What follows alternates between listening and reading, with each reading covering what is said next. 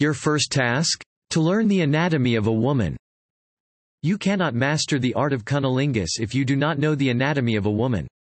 It's that simple. So, your first task is to do just that.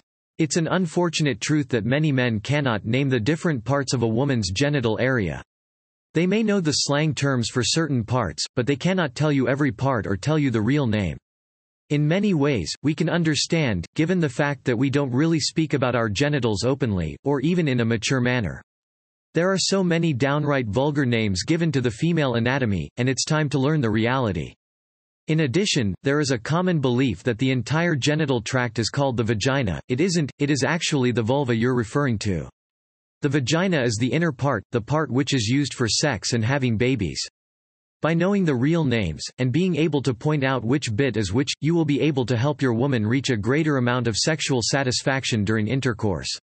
Of course, you will also then know which parts are more sensitive than others, the fast track towards sexual pleasure.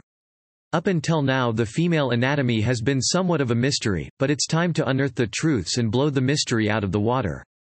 On the other hand, it's not just guys who need to know all of this, because a surprising number of women don't actually know medical names for their vulval area either. This is actually quite worrisome, because if a woman isn't sure which bit is which, how can she be sure her gynecological health is optimum?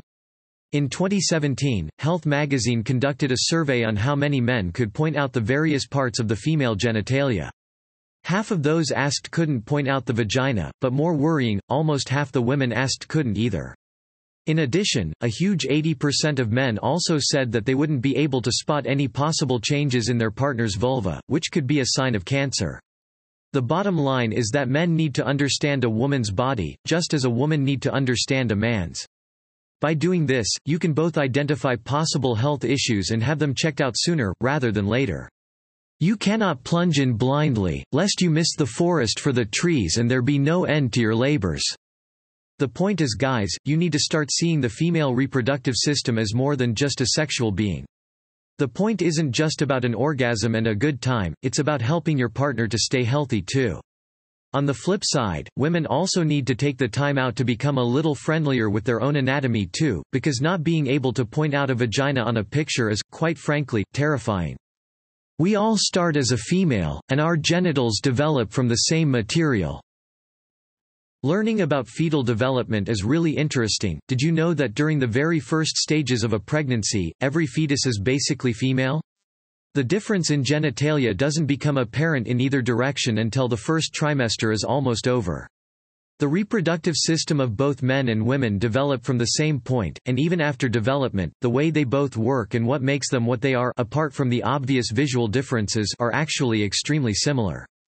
For instance, the female clitoris consists of the very same components as the penis, i.e. the base, head, and shaft. It's simply smaller. When a woman is sexually excited, the clitoris becomes larger, just the same as a penis does. With that in mind, a good way to understand the female anatomy better is to think of it as working in similar ways to a man's. Of course, the single difference is that a man's sexual organs are outside of the body and therefore can be seen, whilst a woman's are hidden inside. When you think about it that way, it's far less confusing. The earliest philosophers in history, such as Aristotle, were already clued up on the similarities between the female and male anatomy, despite the fact that the theories of the ancient Greeks were a little inaccurate at best. For instance, Aristotle believed that semen was produced by both sexes, and this idea carried on until around the 12th century. There was also the idea that the female uterus moved around the body, obviously causing a fair amount of concern to the women of the time. In addition, the uterus was seen as dirty or toxic and an illness-causing organ to women. It's comical to think of this now, knowing what we know. Another interesting idea was that the uterus could be used to carry babies, but some thought that there were a few different rooms or areas within it, maybe up to seven, with the ability to carry that many children at the same time. The male anatomy didn't cause the same amount of interest as the female, but there were a few strange ideas about how sperm was developed. Back in the 14th century, some famous philosophers thought that sperm was produced by the brain and that it traveled down the spine, to the penis. Can you imagine? The female orgasm comes from the clitoris. Everyone has heard of the G-spot, but it is certainly somewhat of a mystery. Basically, the G-spot is a bundle of nerves which are associated and connected to the nerves of the clitoris. If you read magazines with articles on how to please a woman you'll read about the different types of orgasms via different types of stimulation. In many cases, the G-spot orgasm is considered to be the holy grail, the one every woman wants. It is also the most difficult to achieve. To break down the mystery however, the G-spot really is just a small area which sits inside the vagina and is quite close to the urethra. Its function is to look after the urethra during intercourse, to stop any damage from occurring. Most experts believe that the G-spot's nerves are connected to the same nerves as the clitoris. By attempting to reach this so-called holy grail of a G-spot orgasm, you're actually adding more fuel to the argument that only penetration during sex will allow a woman to reach orgasm. That's really not the case. The problem is that as most people are so obsessed with finding this holy grail of a G-spot, many women have decided to undergo complicated operations, attempting to make it easier to hit the sweet spot. This operation involves removing a art of the vaginal wall and then basically sewing it back together, in order to achieve tightness. After this surgery, the women who underwent this procedure in Florida all reported that they found it easier to achieve vaginal orgasm through only penetration. There are other types of procedures which are reputed to help improve the chances of a woman reaching orgasm, including collagen being injected into the walls of the vagina. The problem is, there is also a debate around the possibility that such surgeries are really just attempting to cash in on insecurities about the female body. You could argue that promoting these types of procedures just reinforces the idea that if a woman can't reach an orgasm, there is something wrong with her body. Of course, this is certainly, 100%, not the case. It was Freud who came up with the false idea that women should be able to climax through penetration only. What utter rubbish. Sigmund Freud himself, a man and certainly not a woman, decided to tell the world that the clitoris was a less desirable method of a woman reaching orgasm.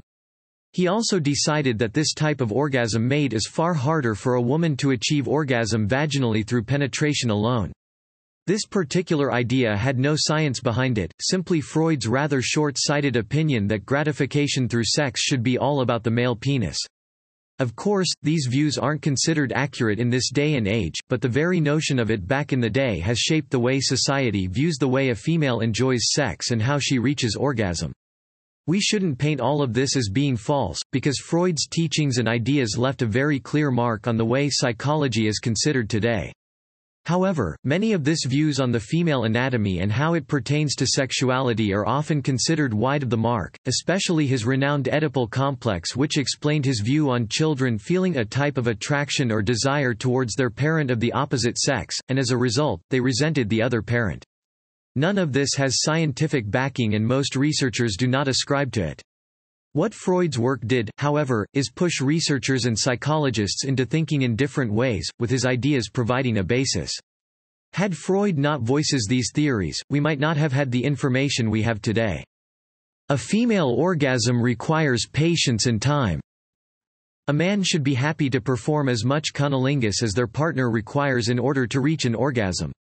Climax is different for a man, in many cases a man can come in a few minutes, but a woman needs a considerable amount of time. It's completely normal and expected for anywhere between 15 to 45 minutes of cunnilingus to bring a woman to climax. First things first, make yourself comfortable, if you feel tired or uncomfortable you might be more inclined to end earlier than your partner needs. You should also never complain about how long it takes for your partner to reach her release, just chill out and enjoy it yourself. If you place pressure on your partner, it's going to take longer, or won't happen at all. It's a truth that most people try and make their intercourse sessions last longer, but they do this by extending the actual penetration part of sex, rather than exploring and enjoying oral sex and other types of foreplay.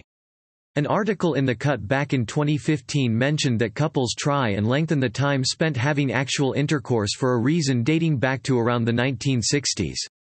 At this time, the subject of premature ejaculation was being discussed, and it was cited by William H. Masters and Virginia E. Johnson that a man who comes before his partner is experiencing premature ejaculation up to half of the time they have sex. Of course, we know now that's not the case, and it's simply that a woman can often take far longer than a man to reach climax. Most couples have sex for around 10 minutes, but many also state that they'd like it to be longer. Society also puts pressure on couples to make it last as long as possible. How many songs and films have you seen with references to Up All Night? Far too many. So, despite all of this pressure and focus on how long sex takes and how long we'd like it to take, there is still far less focus on the things which would actually help a woman to climax, e.g. cunnilingus. A woman needs to be comfortable, confident, and totally relaxed before any sexual intercounter.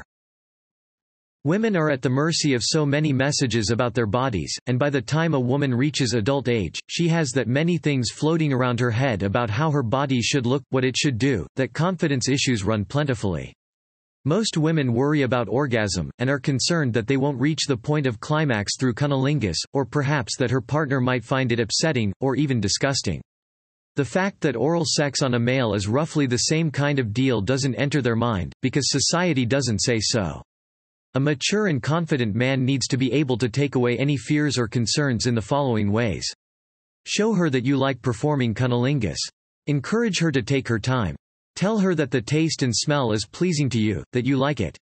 By doing this, you'll take away so much of her anxiety, and she will be able to relax far easier. An article by Cosmopolitan back in 2013 sought to help reassure women that telling their partner what to do and how to make it feel good is totally fine. You shouldn't feel upset or abridged by feedback, and it is a good way for a woman to reach the orgasm she deserves and to help build her own confidence. This benefits you in the end too. So, a woman may say things like go a little slower, a little faster, left a little, and this is simply to enhance the experience and bring you closer.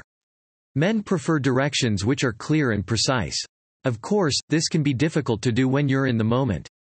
The article also mentioned that using these words in a quiet, breathy voice is far better than barking out direction. Women should also seek to praise their man when she is enjoying the experience, to help boost his confidence too. As a result, this creates a cycle of satisfying encounters and confident partners. As with any sexual practice, there are always STI risks to consider. Cunnilingus is quite a low risk, but there is still the possibility of STIs to consider.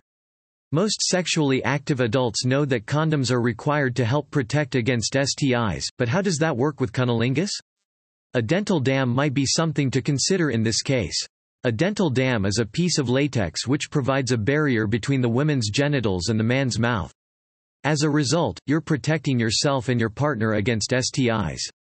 Whilst it might not look attractive, every responsible adult has to consider the risks, especially if casual sex with more than one partner is occurring.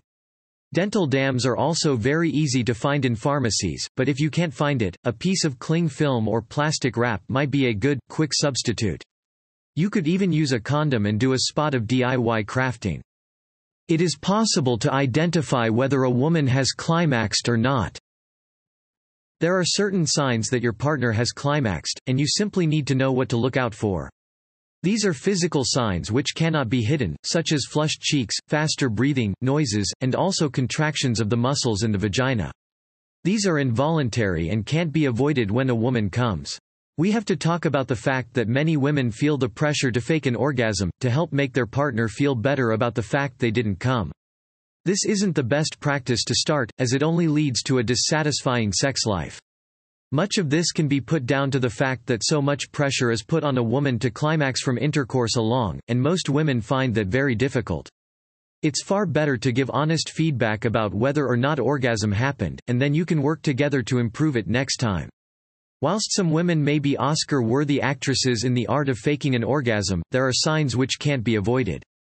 The truth signs of an orgasm are Faster heart rate, faster breathing, her body will feel hotter as her temperature rises, the muscles around the anus and the vaginal opening will tense up and then flutter as she actually climaxes. One should not make more assumptions than are absolutely necessary. The bottom line is that a woman wants to be able to please her man, and she may be worried about opening up about the things she enjoys and the things she doesn't. She might also worry that if she tells him, he might take it the wrong way and be insulted or upset about it. The thing is, a mature and loving man will prefer to hear these things so that he can help make the experience more enjoyable for her next time. Be that man.